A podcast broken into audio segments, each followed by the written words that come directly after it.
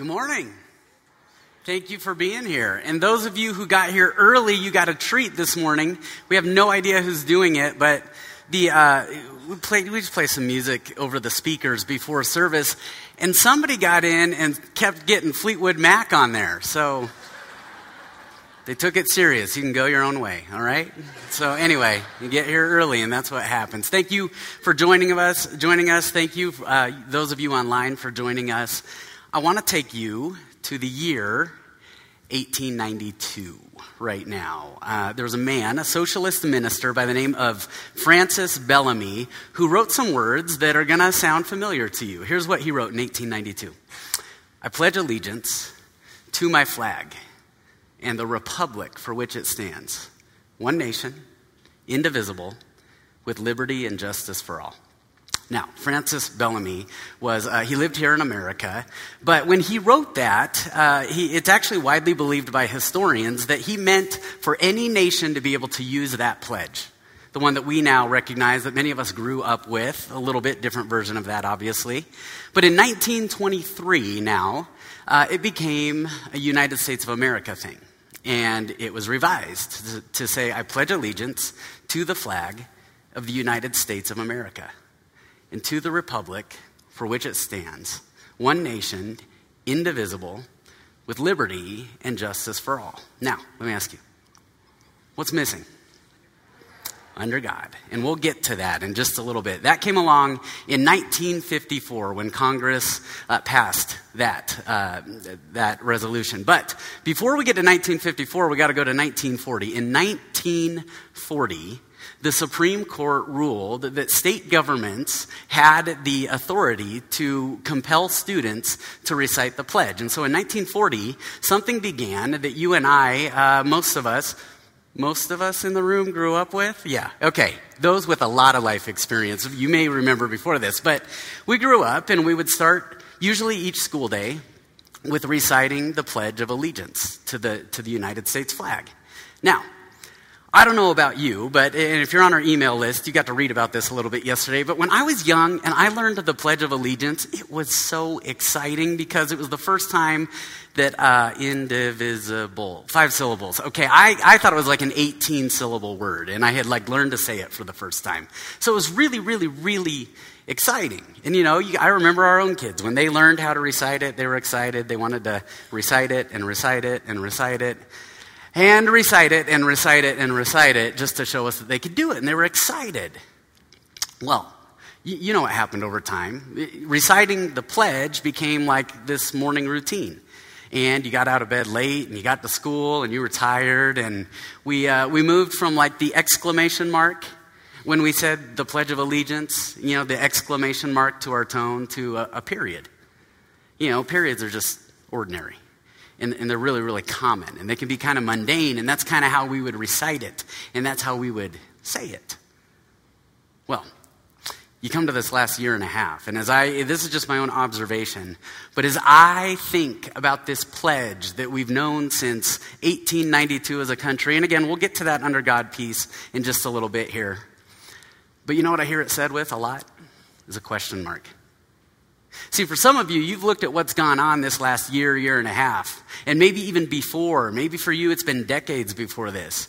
And, and you've maybe said it like this inside I, I pledge allegiance to the flag. One nation? Are we?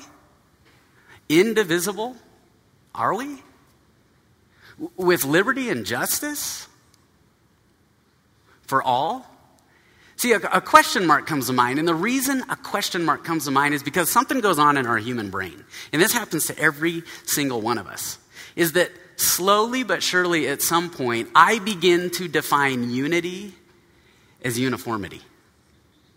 And uniformity and unity are two totally different things.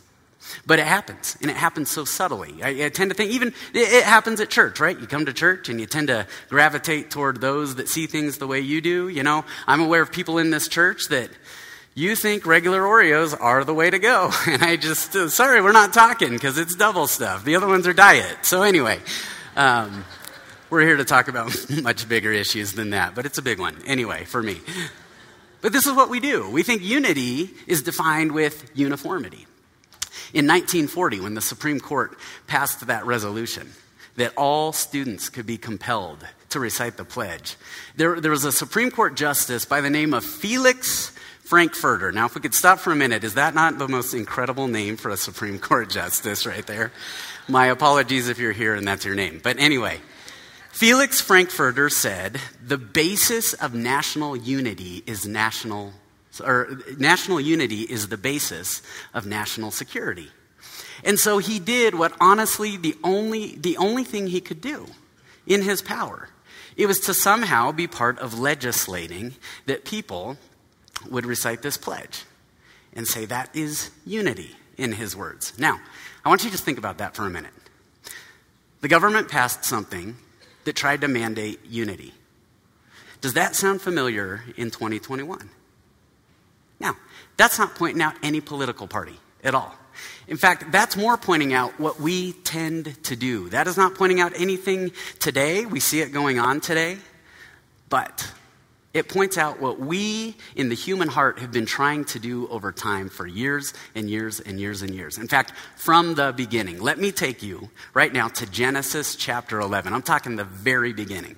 Okay, if you don't know where Genesis 11 is, just close your Bible and go 11 chapters in. You are there, all right? It's, it's one of the easier ones to find. But in Genesis chapter 11, just follow this. We're going we're going to read a little bit here, and then we're going to jump to the New Testament here in a little bit. But in Genesis chapter 11, here's what we read Now the whole world had one language and one common speech. In other words, they've got the same language, the same speech. You should be able to, this should be the easiest condition under which to get things done and make progress, right? Now, it's kind of like, um, you know, when, have you guys ever, side note, have you ever bought furniture from IKEA? Okay, those instructions, Okay, opposite of this, okay? I, I, I you kind of go, uh, I'm, I'm not even sure which direction I should be holding these things. Anyway, so there's one language and there's one common speech. It continues. As people moved eastward, they found a plain in Shinar and settled there. They said to each other, Come, let's make bricks and bake them thoroughly. They used brick instead of stone and tar for mortar. And so there were these resources that they had been looking for, and when they couldn't find them, they decided to use substitute resources. In this tower that they wanted to build, um, it comes up in the next in the next verse here. Then they said, "Come, let us build ourselves a city with a tower." That reaches to the heavens, so that we may make a name for ourselves. Otherwise, we will be scattered over the face of the whole earth. So they got same language, same speech, same plan, same goal. I mean, this sounds pretty unified, doesn't it? We, we're all going the same direction. We're all speaking the same language, literally the same language. We can't be stopped. Well, God. God looks upon all of this. And there's a couple things, there's a couple issues here. Did you notice the language of the people? Let us make ourselves and we and ourselves. Do you, do you notice, like, like we said about the pledge earlier, do you notice something missing? Yeah, we're missing under God. And God recognized this. Uh, verse 5 But the Lord came down to see the city in the tower the people were building and he noticed something. See, the human propensity and our human capacity to be able to look at ourselves and say, with my own ability, on my own steam, I can accomplish my own interests. And you know what it overlooks? It overlooks that, that while people were trying to go up and get to the heavens, the one in heaven came down.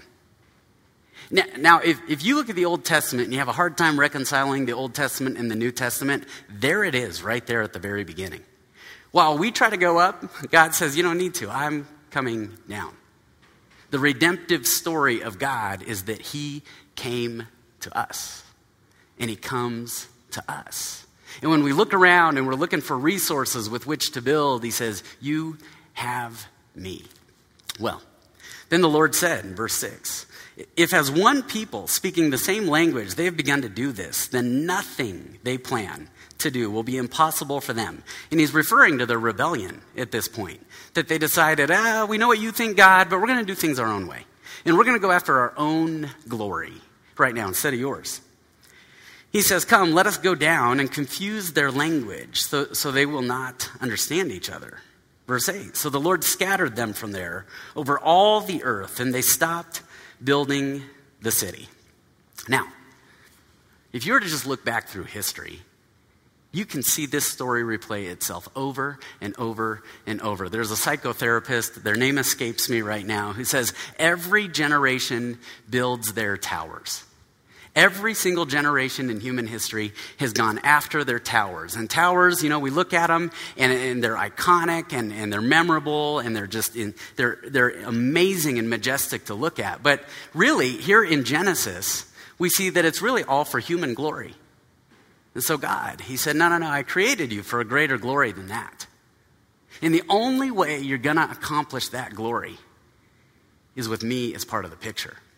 But see, Uniformity is what you get when you attempt unity without God's authority. And this is exactly what we see going on in Genesis chapter 11. The other thing about uniformity is this uniformity is where we, we stop building where we stop agreeing.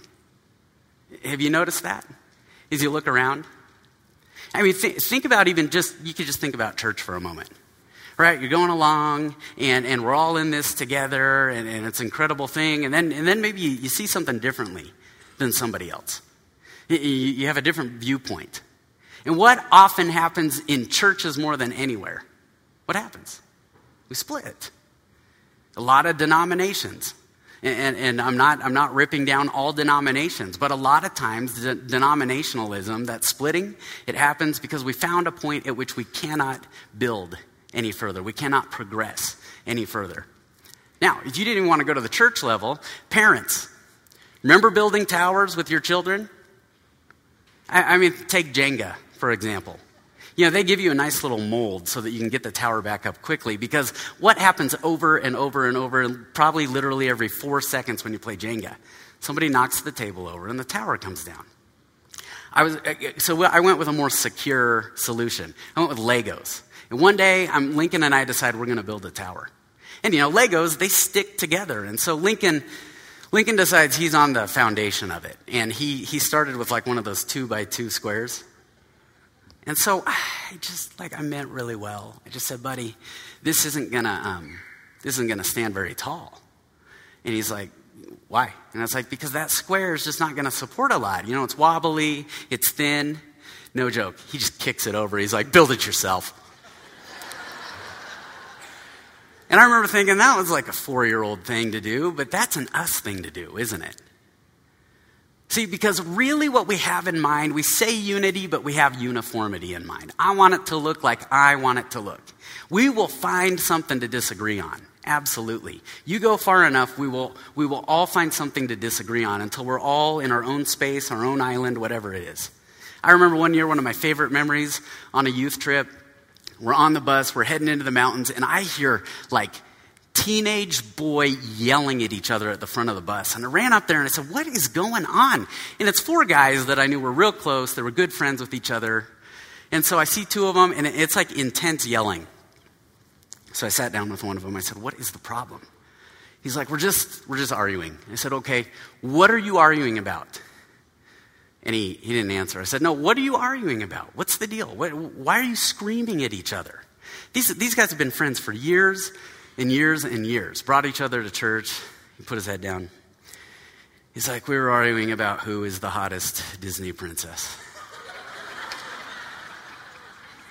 and I just went, You, you know you have no shot, right? Like, like just, it's, it's not possible. They're, you know, they're cartoons, but we'll find something. As much as we laugh at that, we will find our areas to disagree.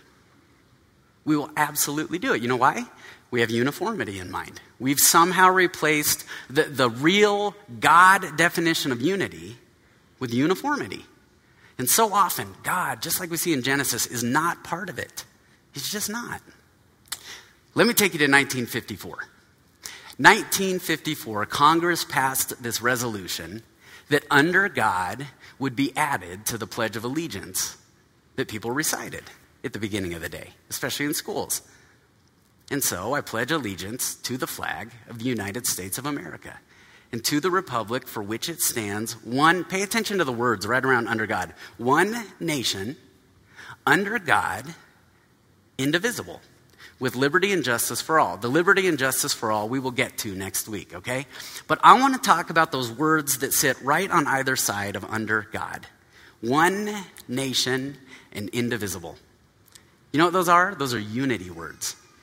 Those are unity words. And as long as we continue to operate with uniformity in mind, this is something that we will just continue to see over and over and over the tension that comes with all of it. Because none of the pledge works. Honestly, 1954 is the first time that as I think back through history and I look at what it has to say, that's the first time in history that pledge actually had a shot at working. That there was a real shot at it because it's under God. It has to be under God. And so, if it has to be under God, we have to stop and ask ourselves God, what is your definition of unity? Yes, we picture uniformity, whether we would admit it or not, but God, what is your definition of unity? Now, the church. The church, when it comes to the under God part of the pledge, you may have question marks about all the other pieces of the pledge. But under God is a part of the pledge we ought to, every single one of us ought to be able to say with an exclamation point, shouldn't we? Under God. And yet, as I look around, and I, as I even think about myself this last year, it was hard to do that. There were times where it remained a period. There were times that I had a question mark there. Because as I looked around, I went, God, you have this? Is this still under God? God, is our nation still under your authority? Are you even there? Did you check out? Are you seeing everything that's happening right now?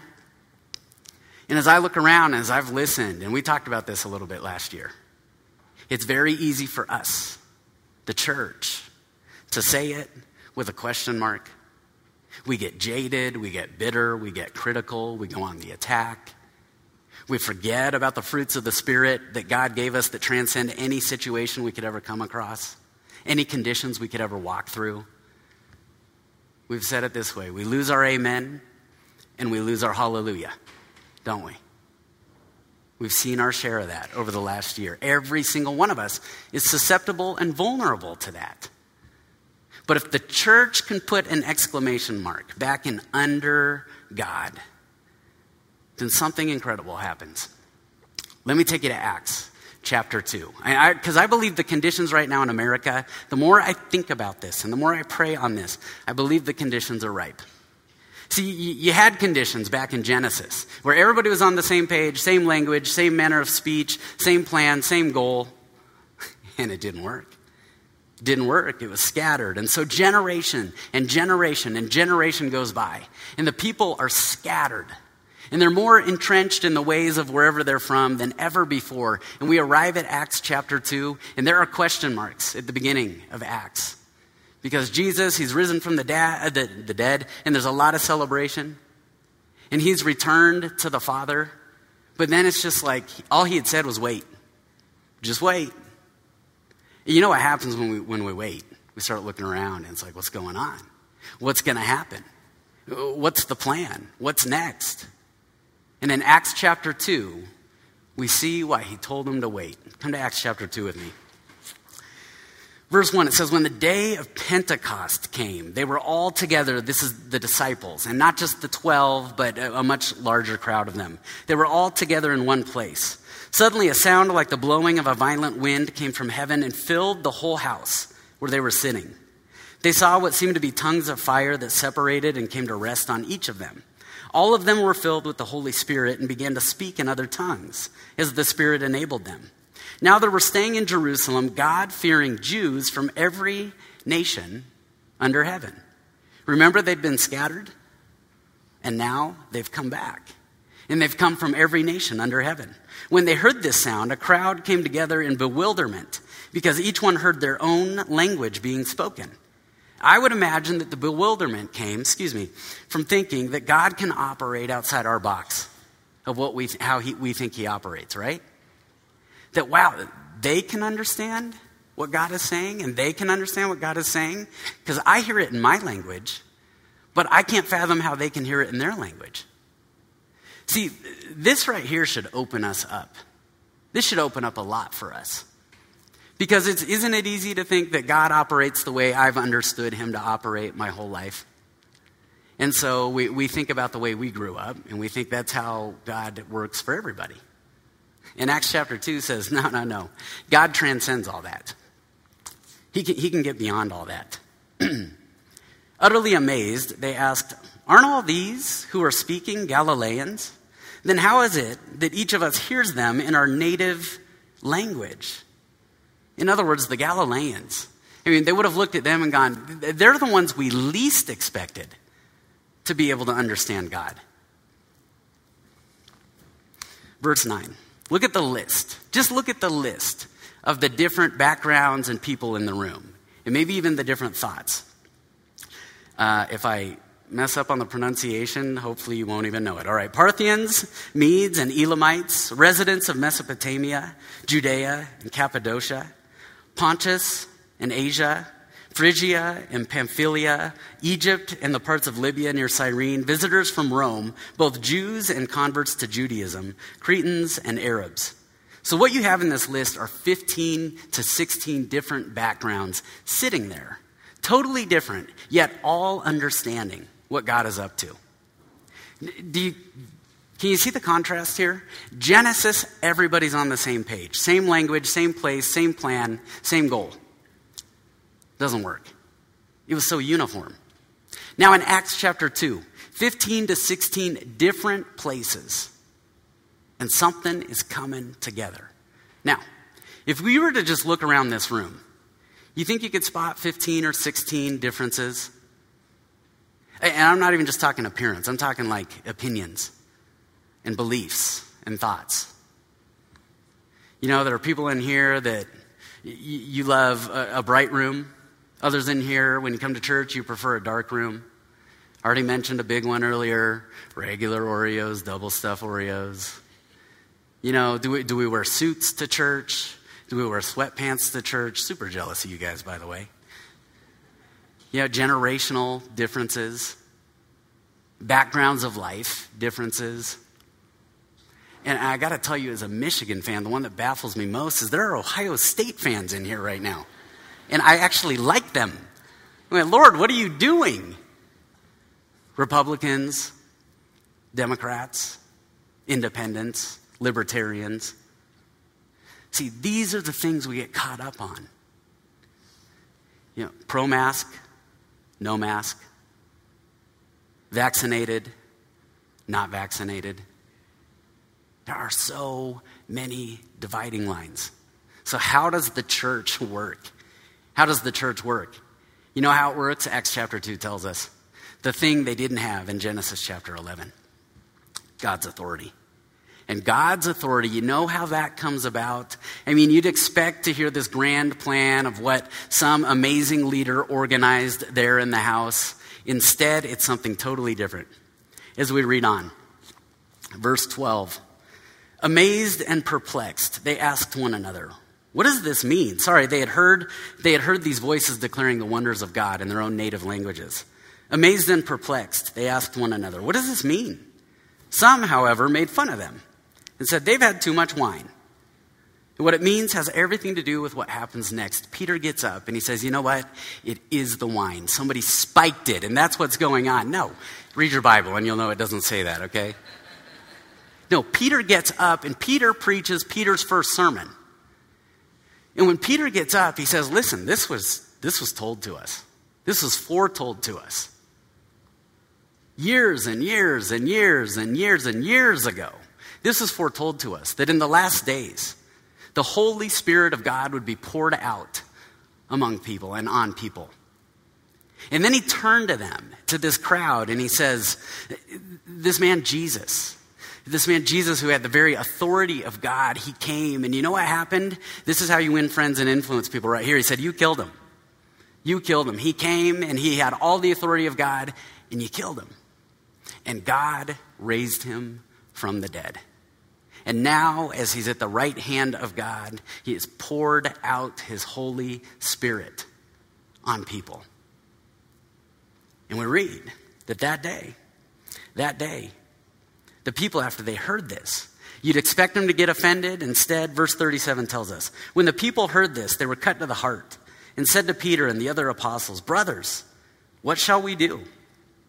Peter replied, Repent and be baptized, every one of you, in the name of Jesus Christ for the forgiveness of your sins, and you will receive the gift of the Holy Spirit. The promise is for you and your children, and for all who are far off, for all whom the Lord our God will call. And so, to a crowd that was not uniform, that came from 15, 16 different places, who probably thought differently, who probably looked differently. You know what Peter had to say? This is about God's authority. It is always about God's authority. You know what unity is? Unity is not, I agree with you. It's not. And I know we go there, but that's uniformity. Unity is not, I agree with you. Unity is, I am under him. See, we, we like to think if we all just get on the same page, we're going to do something really, really, really incredible. But that leaves God out of it. And so, what God says is your first step is actually not even the unity part, it's His authority. Repent and be baptized. You know what that is? Would you call him Lord? Would you, instead of trusting in your own efforts to help build something incredible, trust in what he did right there at the cross? And that the same power that raised him from the dead is now at work in you? See, that's a life that says, I am under his authority. You know what happens when a, a group of people that has said, I am under his authority, when they come together and God's Spirit brings them together? Unity. And you have a church. You have a church that comes together. I want to read to you in a second a quote uh, from Tim Keller, but it, it's one of those things we have to remember. That unity is one of those things that says, there, I'll get this unity right, and then this will overflow. But too often we start here, don't we? Yeah. And, and see, in Genesis, that pursuit of unity, you know what it did? The most it could do was build a tower. But see, God says, nah, I don't want to build a tower. I want to build a church. See, uniformity tries to pull on people and reach the level of God. Unity has God, reaches people. What would you prefer?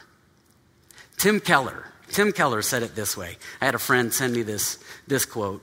Here's what he had to say The church itself is not made up of natural friends, it is made up of natural enemies. And some of you are pointing right now, and I need you to stop, okay? But what binds us together is not common education, common race, common income levels, common politics, common nationality, common accents, common jobs, or anything of the sort. Christians come together not because they form a natural collocation, but because they have been saved by Jesus Christ and owe him a common allegiance. In the light of this common allegiance, in light of the fact that they have all been loved by Jesus himself, they commit themselves. Did you catch that? They commit themselves to doing what he says. And he commands them to love one another. In this light, they are a band of natural enemies who love one another for Jesus' sake. See, there is something God can do that no government, no law, no cultural movement will ever accomplish. And it's the unity that we hear so much about today. I mean, I've heard unity, unity, unity, unity, and I've, I've thought just as I think on just these two passages, it's just never going to happen.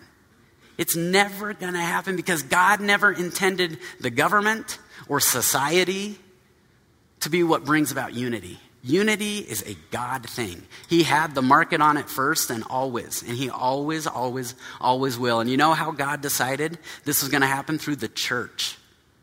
Through the church, it was going to happen. In 1954, when Under God was added to the Pledge of Allegiance, the daughter of Francis Bellamy, the one who originally wrote the pledge, she was furious. She was absolutely furious. There were protests going on. But what really, what really put it through was one morning, President Dwight Eisenhower, he was at a church. He was at a church, I believe it was February 9th, 1954, from what I read. He was sitting at a church, and as he sat there, and as he listened to, to the sermon, as he engaged with people that day, the very next day on Monday morning, he urged Congress put this through. It doesn't work without it. And God used the church. God used the church to advance, to remind the real definition of unity, his definition of unity.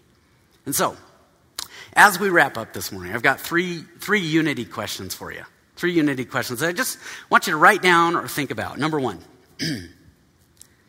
Do I want or do I envision a tower or a church? And this is a unified glory question. What glory am I, am I picturing in my mind? Do I want a tower or a church? Do I, do I want something that includes God or leaves him out of it? Number two, this is an, a unity of attitude question. Is there anyone I cannot be in a room with? Do not answer that out loud right now, okay? I can hear my sister yelling my name right now. Uh, is there anybody I can't be in a room with? Because as I think about them, it's just not uniform with what I think. Finally, number three. Do I state under God with a period, a question mark, or an exclamation point? Now, I know we're all going to have seasons. And, and for many of us, we just walked through a year and a half long season, or maybe it was before the last year and a half, where there were question marks and there were periods. But I would hope, and my prayer is that we can get to an exclamation mark on that. Because when the church gets that right, there are some incredible things that happen. Now, I, I, think the odds are very small that a president like Dwight Eisenhower is just going to show up here one day. I mean, I guess it could happen. But you know what's beautiful about the church? Is you don't have to wait for that to happen. And so I want to actually bring up a young, young lady here at the church. She came, Clarice Eldridge. Would you come on up here? Would you guys welcome Clarice?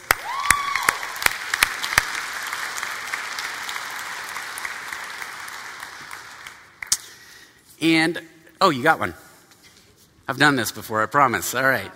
Clarice came to us in uh, junior high in junior high. They'd moved here from Arkansas, and Clarice came through the junior high group, and she came through the high school group. And uh, after, after high school, you went away on a mission called the World Race for a year, and then she just finished, she just graduated from CCU, right? Yep. Okay.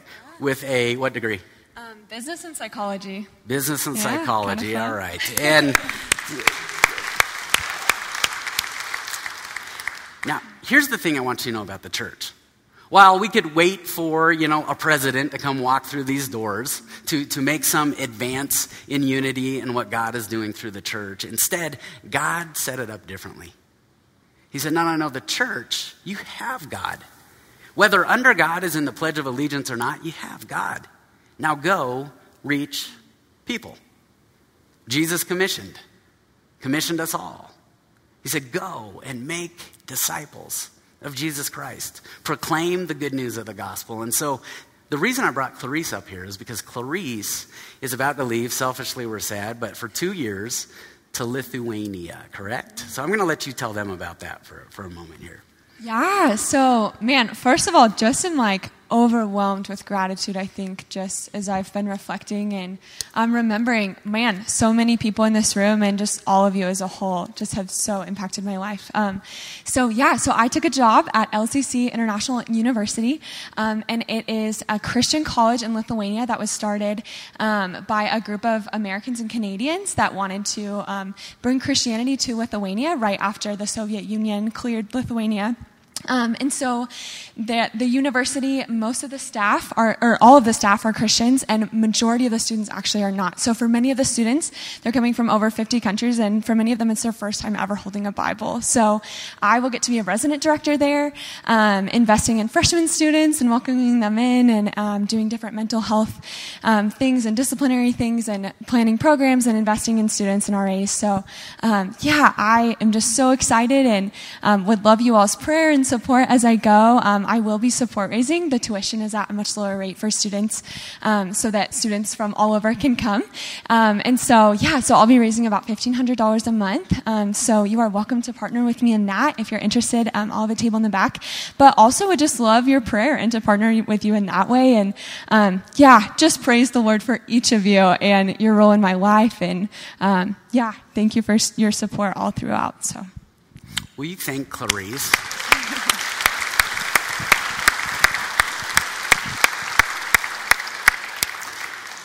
Now, I will say this there is no way Clarice or any one of us would make it on something like this without the church behind them.